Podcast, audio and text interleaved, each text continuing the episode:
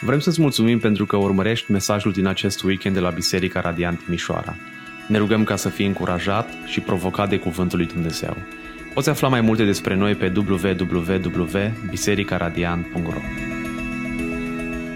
Așa cum uh, știți, suntem în seria de mesaje Credința la lucru și ne aducem aminte că cartea Iacov uh, este o carte deosebit de, de practică și suntem provocați continuu să ne evaluăm trăirea noastră ca și creștini. Dacă suntem cu adevărat creștini, dacă suntem uh, cu adevărat născuți din Dumnezeu, lucrul ăsta se vede în trăirea noastră, spune Iacov. Și aș vrea să te întrebi în dimineața aceasta din nou, uitându-ne la pasajul acesta din uh, capitolul 4 din Iacov, dacă am eu o astfel de credință autentică. Dacă a început Dumnezeu să lucreze în viața mea schimbare, naștere din nou, transformare. Dacă am o astfel de credință uh, care lucrează în mine, în viața mea, pe care o afirm, atunci, spune Iacov, acest aspect se vede în trăirea mea, se vede în, în faptele mele și chiar în modul în care vorbesc, mă raportez la frații și surorile mele din biserică, la colegii mei de muncă, la familia mea și uh, în capitolul 3, un capitol întreg doar despre vorbire, despre limbă, uh, uh, ne-am uitat împreună. Iacov scrie unei comunități de credincioși în care existau multe conflicte și certuri în cadrul Bisericii lui Hristos. Ăsta este contextul care îl vedem în capitolul 4, începând cu versetul 1. De unde vin luptele și conflictele între voi? Nu vin oare din plăcerile voastre care se luptă în părțile trupului vostru? Este de asemenea clar că multe dintre aceste lupte se întâmplau pentru că oamenii se vorbeau unii pe alții de rău. Iacov 1 cu 19, Iacov din nou spune, frații mei prea iubiți, să știți aceste lucruri, orice om să fie grabnic la ascultare, încet la vorbire și încet la mânie. Posibil ca oamenii din acest context să uh, se enervau unul pe altul. Nu ascultau și prin urmare spuneau cuvinte dureroase, dure. În capitolul 3 cu 5, Iacov a avertizat cu privire la pericolele limbii și, a, și a, a, a comparat limba cu un foc necontrolat care aprinde o pădure mare și o poate distruge. Și ajungem la pasajul nostru din dimineața aceasta, Iacov, capitolul 11, unde Iacov din nou le spune, fraților, fraților, nu vă vorbiți de rău unii pe alții. Și astăzi să vorbim despre nu vă vorbiți de rău. Asta este subiectul mesajului. Nu vă vorbiți de rău, frați și surori din Biserica Radiant. Și ideea centrală prin care o să mergem în dimineața aceasta este următoarea. Pentru a rezolva conflictele, opriți-vă din a judeca pe alții și supuneți-vă cuvântului lui Dumnezeu. Supuneți-vă legii dragostei lui Dumnezeu. Și o să ne uităm la câteva lucruri în dimineața aceasta. Ce nu înseamnă judecată? Judecata altora, în primul rând, la asta o să ne uităm.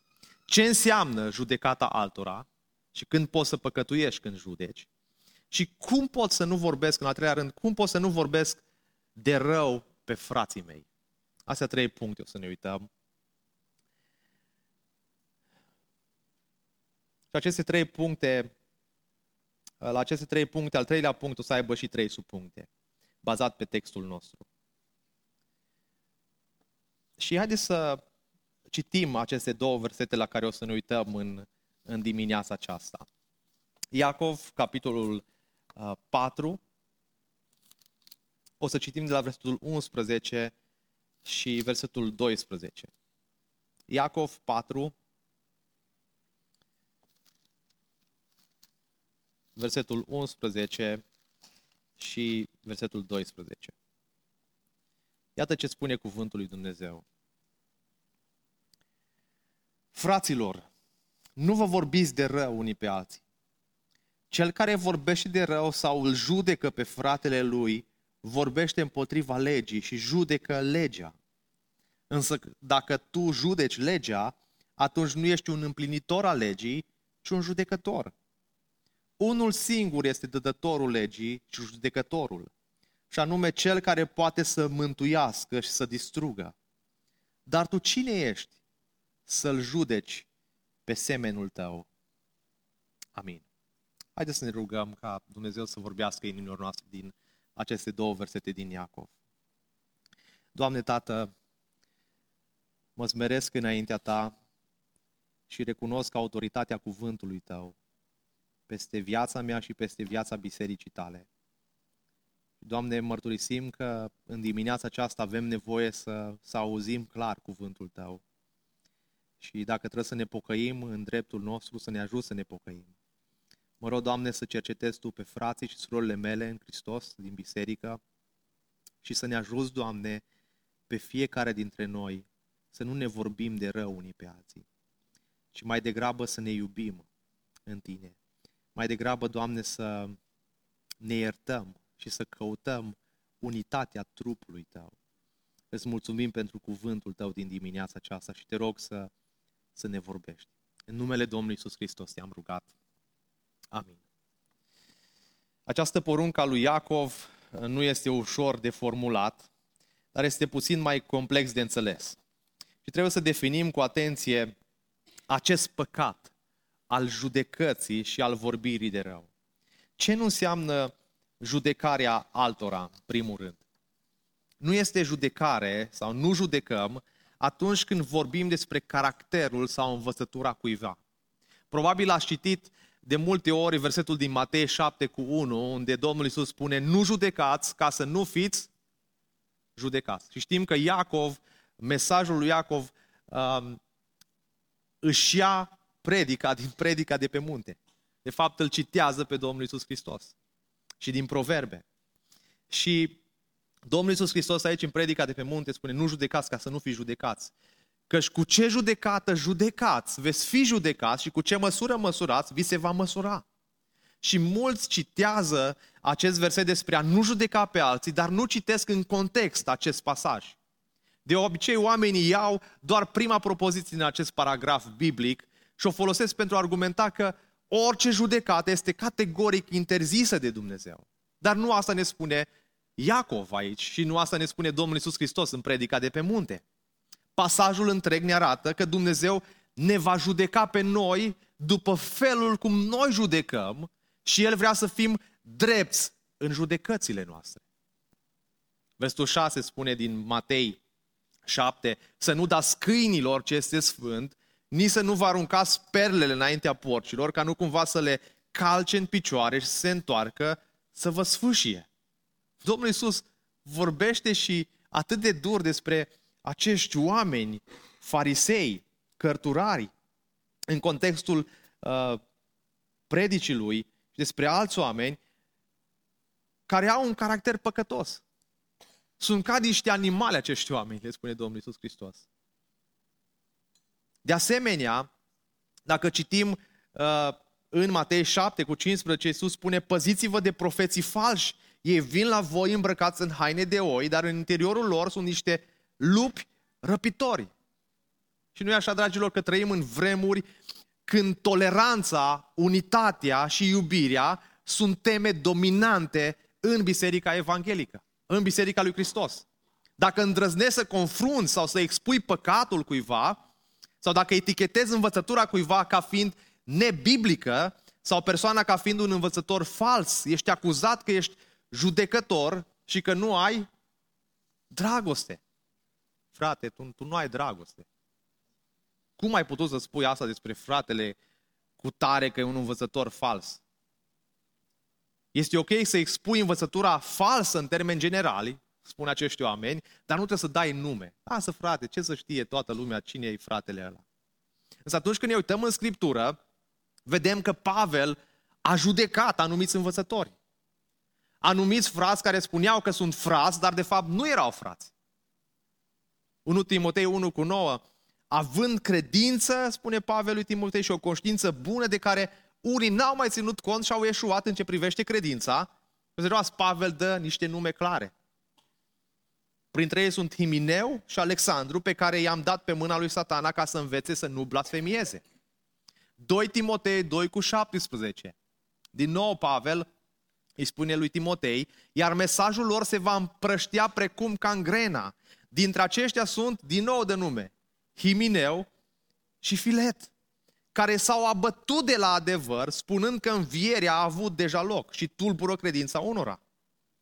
În Filipeni 4 cu 2, Pavel uh, le numește pe niște femei certărețe și le spune pe nume, le îndemn pe Evodia și pe Sintichia să se înțeleagă în Domnul. Apostolii nu judecau greșit pe alții în niciuna dintre aceste cazuri. Și nu înseamnă că judeci atunci când expui păcatul sau învățătura falsă a cuiva. Am auzit oameni spunând, n-aș putea niciodată să confrunt pe cineva despre păcatul său, pentru că nu trebuie în mod normal să judecăm pe alții. Cine este fără păcat, să arunce primul cu piatra. Așa asta spun oamenii. Nu suntem noi chemați să, să, să judecăm. Dar aceasta este un mod de a evita o responsabilitate dificilă, dar iubitoare în același timp. Dacă ai vedea copilul tău aproape să alerge în fața unei mașini care circulă cu viteză, ai face tot ce este în puterea ta să-l avertizezi, să-i spui stop, nu te du la mașină. Nu te du în fața mașinii. Dacă vezi un frate în Hristos aproape să-ți distrugă viața, să-și distrugă viața prin păcat sau prin credința într-o învățătură falsă și dăunătoare, dragostea ar trebui să ne motiveze pe fiecare dintre noi. Să facem tot posibilul să-l avertizăm. Să spunem păcatului pe nume.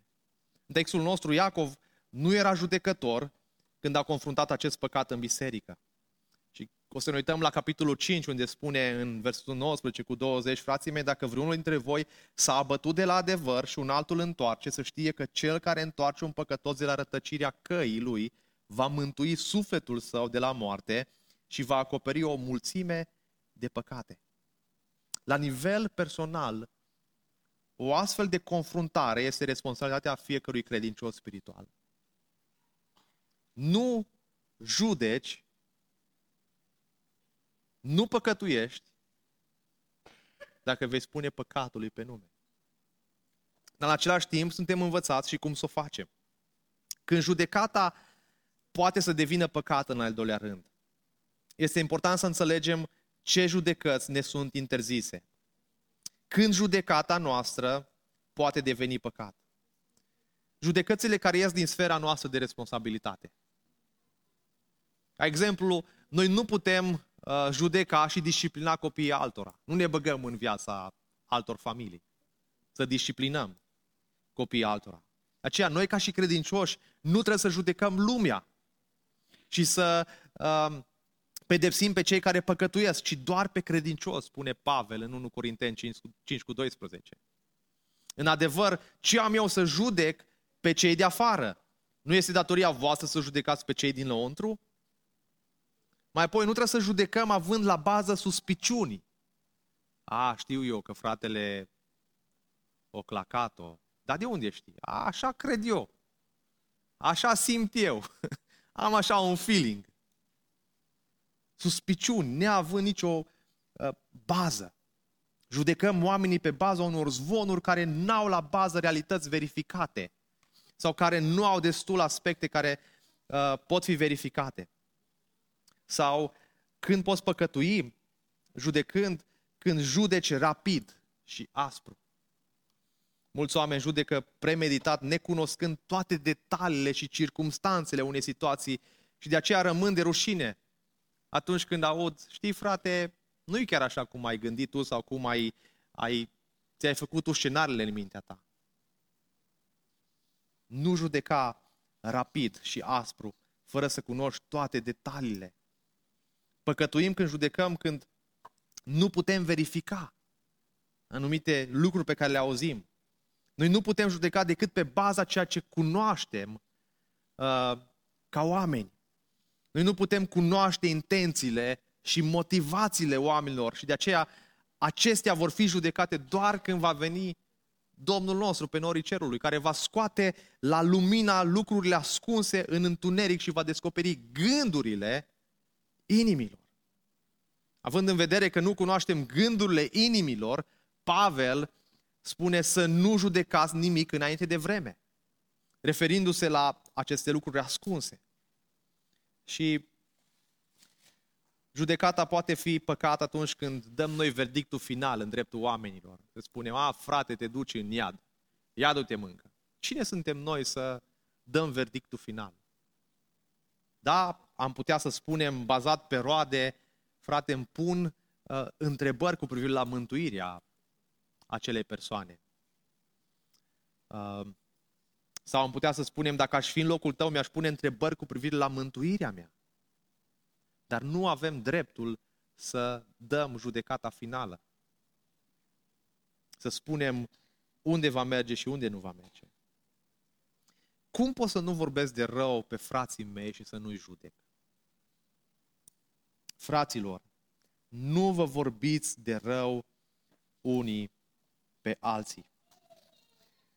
Iacov îi provoacă pe acești credincioși și pe noi cu mai multe principii despre cum să încetăm să vorbim de rău despre alți credincioși uh, și despre alți oameni. Vorbirea de rău a fost răspândită încă de la căderea omului. Unul, unul dintre cele mai proeminente titluri, nume ale lui Satan, este numele diavolului care înseamnă defăimător prima ispitire a inclus defăimarea lui Dumnezeu. Diavolul i-a spus Evei, dacă mănânci din pom, cu siguranță nu vei muri. Dumnezeu știe că dacă mănânci din el, vei fi ca el.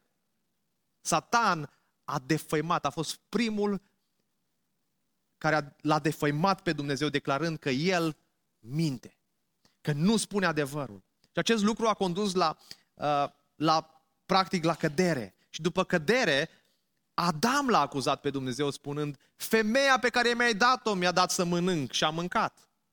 Din nou, a acuzat. Și de atunci oamenii au fost predispuși să rănească, să se rănească unii pe alții cu cuvintele lor. Lumea este divizată în parte din cauza tuturor cuvintelor ele spuse constant unii despre alții. Ideea lui Iacov de aici este următoarea. Modul în care ne gândim la ceilalți afectează modul în care vorbim despre ei. De aceea, cum poți să nu vorbești de rău pe frați și să-i judeci? În primul rând, trebuie să cultivi gânduri corecte despre ei. Cultivă gânduri corecte despre, despre frații tăi. Modul în care ne gândim la ceilalți ce gândim în mintea noastră, în inima noastră, va afecta modul în care vorbim despre ei. Vorbirea de rău despre frații noștri începe întotdeauna în inima noastră, în inimile noastre. Cu alte cuvinte, motivația din inima noastră este crucială. Prin urmare, dacă luptăm împotriva gândurilor greșite din inimile noastre și ne străduim să ne gândim la credincioși așa cum o face Dumnezeu, acest lucru va afecta în mod pozitiv modul în care vorbim despre ei și ne tratăm unii pe alții. John MacArthur a spus, dacă credincioșii sunt văzuți ca aceia aleși de Dumnezeu înainte de întemeierea lumii, pentru care Hristos a murit, care sunt iubiți și onorați de Dumnezeu și cu care ne vom petrece eternitatea în cer, vom căuta să-i onorăm pe frații noștri să iubim și să-i protejăm. Primul pas în evitarea păcatului calomniei nu este să ții buzele închise, spune John MacArthur, ci să ții gândurile despre alții corecte. Să gândești despre fratele și sora ta ce e mai bine, nu ce e mai rău. Dacă vei gândi ce e mai rău, întotdeauna vei vorbi de rău. Va ieși și pe gura ta, pentru că ce e în inima ta va ieși și pe buzele tale și pe gura ta. Când Iacov spune în versetul 11, nu vă vorbiți de rău unii pe alții, unele versiuni traduc, nu vă defăimați unii pe alții. Defăimarea care înseamnă a denigra pe cineva pentru a-i afecta reputația prin împrăștierea informațiilor false sau adevărate, pentru a-i face rău. Cu alte cuvinte, ceea ce spui poate fi adevărat, dar motivul pentru care împrăștii este de a ieși tu bine în poveste și de a-l face pe celălalt să arate rău. Dacă motivația ta în criticarea cuiva este gelozia, ambiția egoistă, rivalitatea, mândria sau ura, judeci greșit și păcătuiești, spune Iacov. Nu vă vorbiți de rău unii pe alții, poate include bârfa. Și, dragii mei, fiți atenți la bârfă. A, Dumnezeu m-a cercetat prin acest mesaj să-mi dau seama că de multe ori sunt tentat să bârfesc și eu. Și atât de, de, de ușor să bârfești. Proverb spune ca o prăjitură care alunecă. Așa bună e. A spune bârfa înseamnă a spune lucruri negative despre cineva când nu e de față, fie că sunt adevărate, fie că sunt false. Și de multe ori mi s-a întâmplat mie personal să spun, i-am spus la fratele Radu ce am avut de spus. El știe, de aia spun și ție. E tot bârfă. Știe fratele Radu, i-am spus. Dai să spun și ție. Bârfitorii au ca scop zidirea imaginii lor prin zugrăvirea altora ca fiind răi și să se înalțe pe ei înșiși ca fiind un fel de deținător de informații și de adevăr. Defăimarea, a spune lucruri false și dăunătoare despre alții. Critica, aici include și vorbirea de rău, include și critica, a spune lucruri negative direct unor oameni sau de față cu alte persoane, lucruri care nu sunt medite să zidească. Unul ar putea chiar să creadă că, că au darul spiritual din partea Domnului să critique. Ca și cum ar fi datoria lor să repare pe toată lumea și totul din jurul lor. Cu toate acestea, oamenii ca aceștia au înțeles greșit pe Iacov și Scriptura în general. Iacov spune că nu ar trebui să spunem nimic, fie adevărat sau fals, care să-i doboare pe alții în loc să-i ridice. Și cu siguranță există un tip de critică constructivă care poate încuraja și crește un credincios și al încuraja și al zidi. Dar atunci când este spus la momentul potrivit, cu cuvintele și într-o manieră potrivită. Dar critica nu este responsabilitate. Critica nu este același lucru cu responsabilitatea. Responsabilitatea este să, să ajuți un frate sau o soră în Hristos să crească în sfințenie și în ascultare față de calea revelată a lui Dumnezeu. Responsabilitatea este pentru binele fratelui și a surorii în Hristos. Este făcută cu respect, cu blândețe. În schimb, critica este făcută pentru a răni și a judeca. Responsabilitatea construiește, critica distruge. Responsabilitatea este biblică, critica e defăimătoare și satanică. Vreau să întreb în dimineața aceasta. Zidești tu Biserica lui Hristos? Sau o dobori? îl iubești pe Dumnezeu, iubești biserica și iubești pe alții, sau trăiești pentru a-ți clădi imaginea ta? Efeseni 4 cu 29, Pavel spune, nu lăsați să iasă din gura voastră nici un cuvânt necuvincios, ci numai ce este de ajutor pentru zidirea altora, conform nevoilor lor, pentru ca să fie de folos celor care ascultă. Ce ar trebui să faci dacă cineva îți împărtășește informații dăunătoare sau critice despre o altă persoană? Iată câteva lucruri care trebuie să le faci. Ar trebui să întrebi pe fratele sau pe sora, care este motivul pentru care îmi spui asta? Dacă singurul motiv pentru care trebuie să știu este să mă rog, probabil n-ar trebui să știu. De unde ai obținut informațiile astea? Dacă persoana nu dezvăluie sursele sale, probabil că răspândește zvonuri sau informații nereale. Ai mers la ceilalți implicați.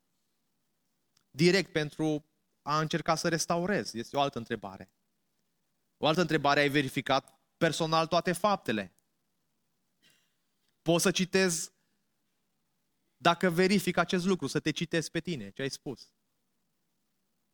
O, oh, frate, nu, nu, nu, nu te du la nimeni să spui. Înseamnă că doar vrea să critique sau să bârfească. Dragul meu, mă rog ca Domnul să, să ne ajute să nu ne vorbim de rău unii pe alții. Și acest lucru este doar lucrarea Harului Domnului Iisus Hristos în viața noastră, care ne dă putere. În firea noastră pământească, în firea noastră păcătoasă, ne-am vorbit de rău în fiecare zi.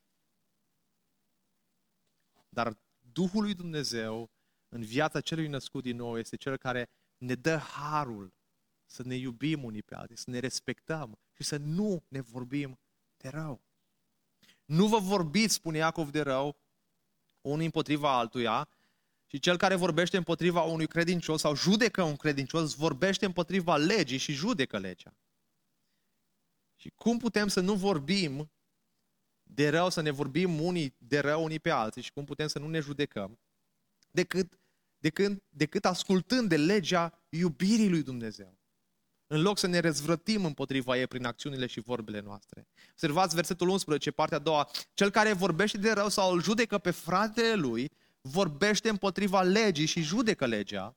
Însă că dacă tu judeci legea, atunci nu ești un împlinitor al legii, ci un, ci un judecător. La ce lege se referă Iacov?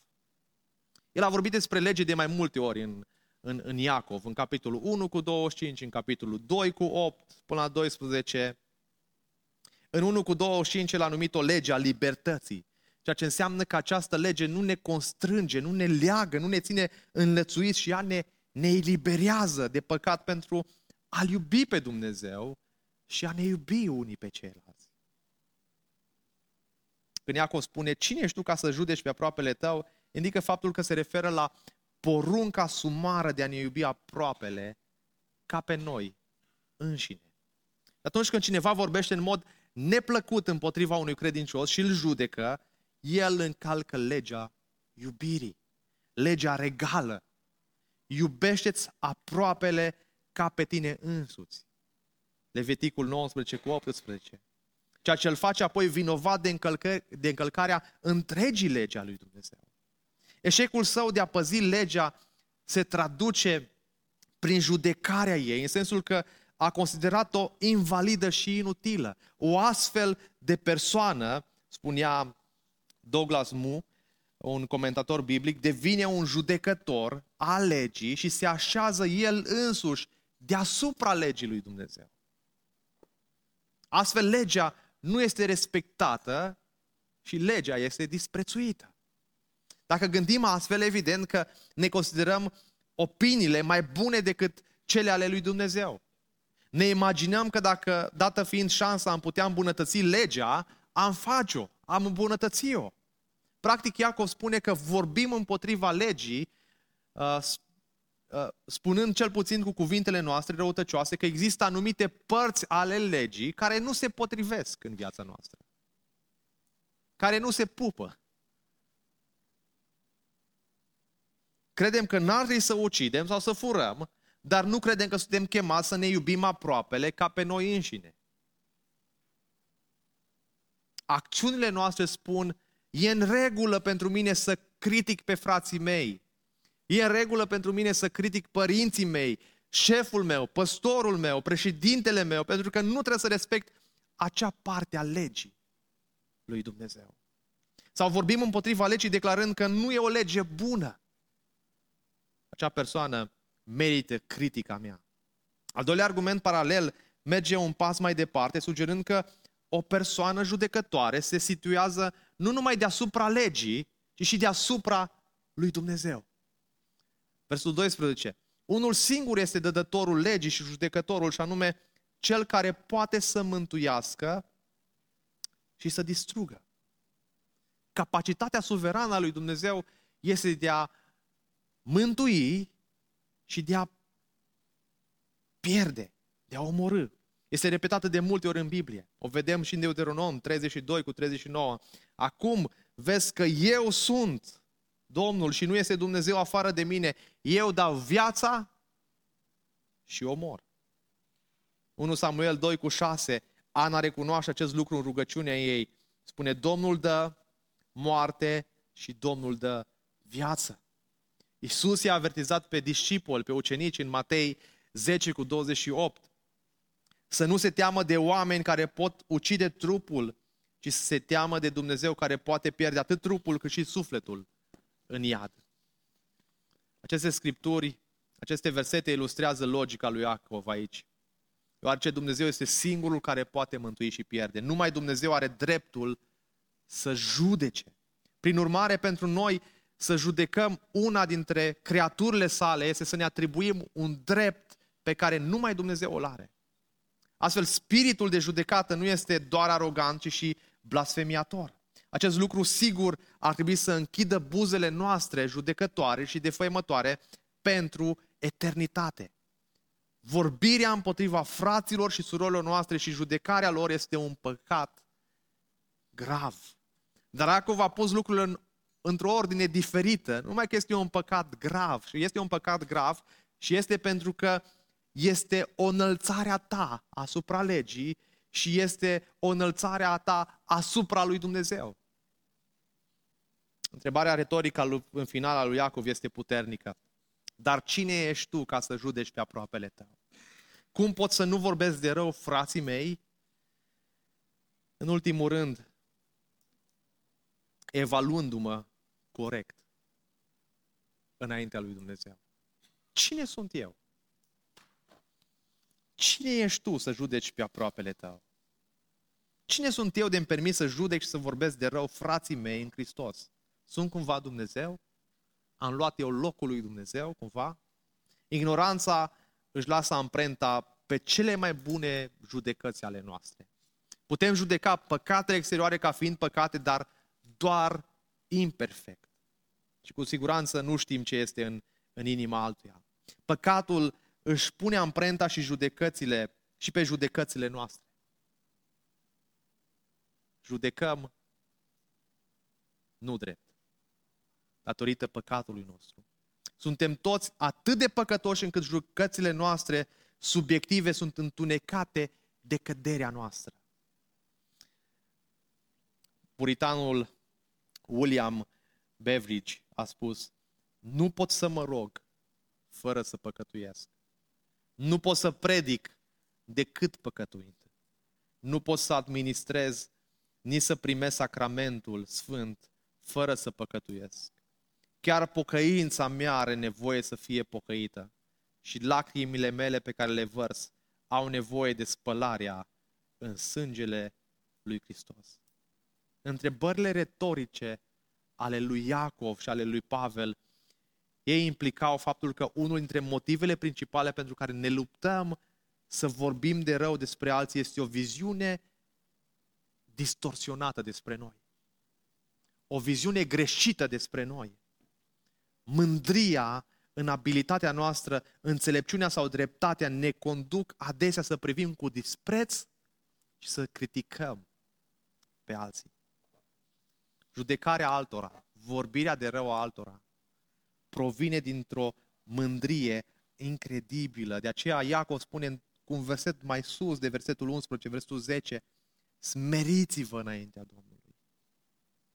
Smeriți-vă înaintea Domnului, iar El este Cel care vă va înălța. Dumnezeu face judecata perfectă. Dumnezeu e Cel care judecă fără părtinire. Și El o va judeca într-o bună zi în pilda cu fariseul și vameșul din Luca 18. Fariseul se lăuda cu dăruirea și dreptatea sa înaintea lui Dumnezeu și apoi el critica pe vameș în inima lui. Avea o viziune greșită despre el însuși, ceea ce l-a condus să evalueze și să denigreze greșit pe alții, să, l-a condus să denigreze și greșit pe alții. Hristos de fapt a spus că vameșul s-a întors acasă socotind neprihănit, nu fariseul. Dragul meu, cum am putea noi în dimineața aceasta să ne evaluăm corect pe noi înșine? Să punem această întrebare corect în dreptul nostru. Cine sunt eu?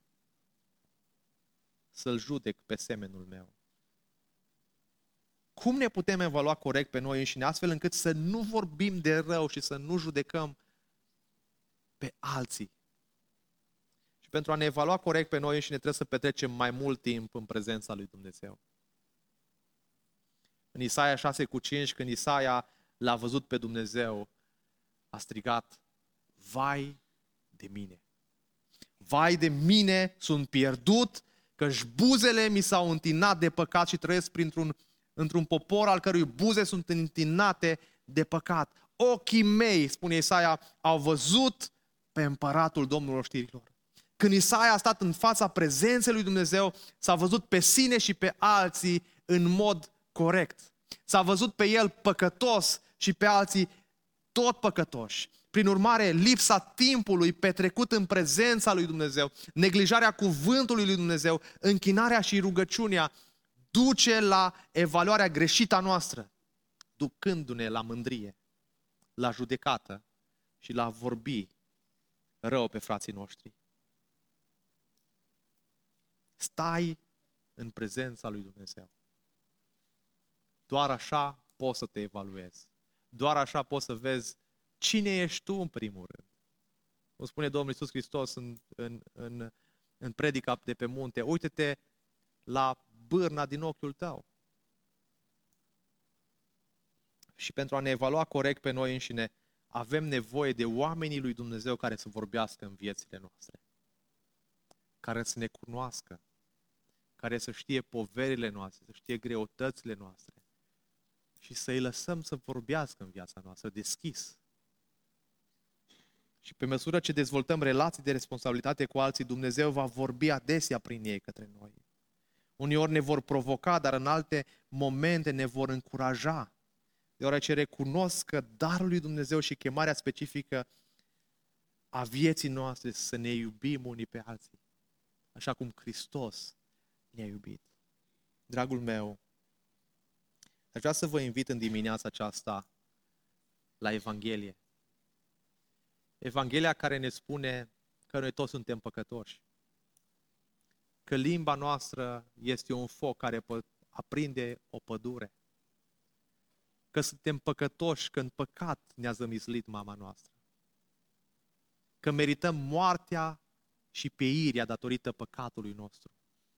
Dar există o salvare pentru noi care e în Domnul nostru Isus Hristos, care a venit să ne răscumpere, care a venit să ne salveze și prin credința în El să modeleze caracterul nostru, să ne nască din nou, să ne schimbe, să pună în noi roada Duhului cel Sfânt.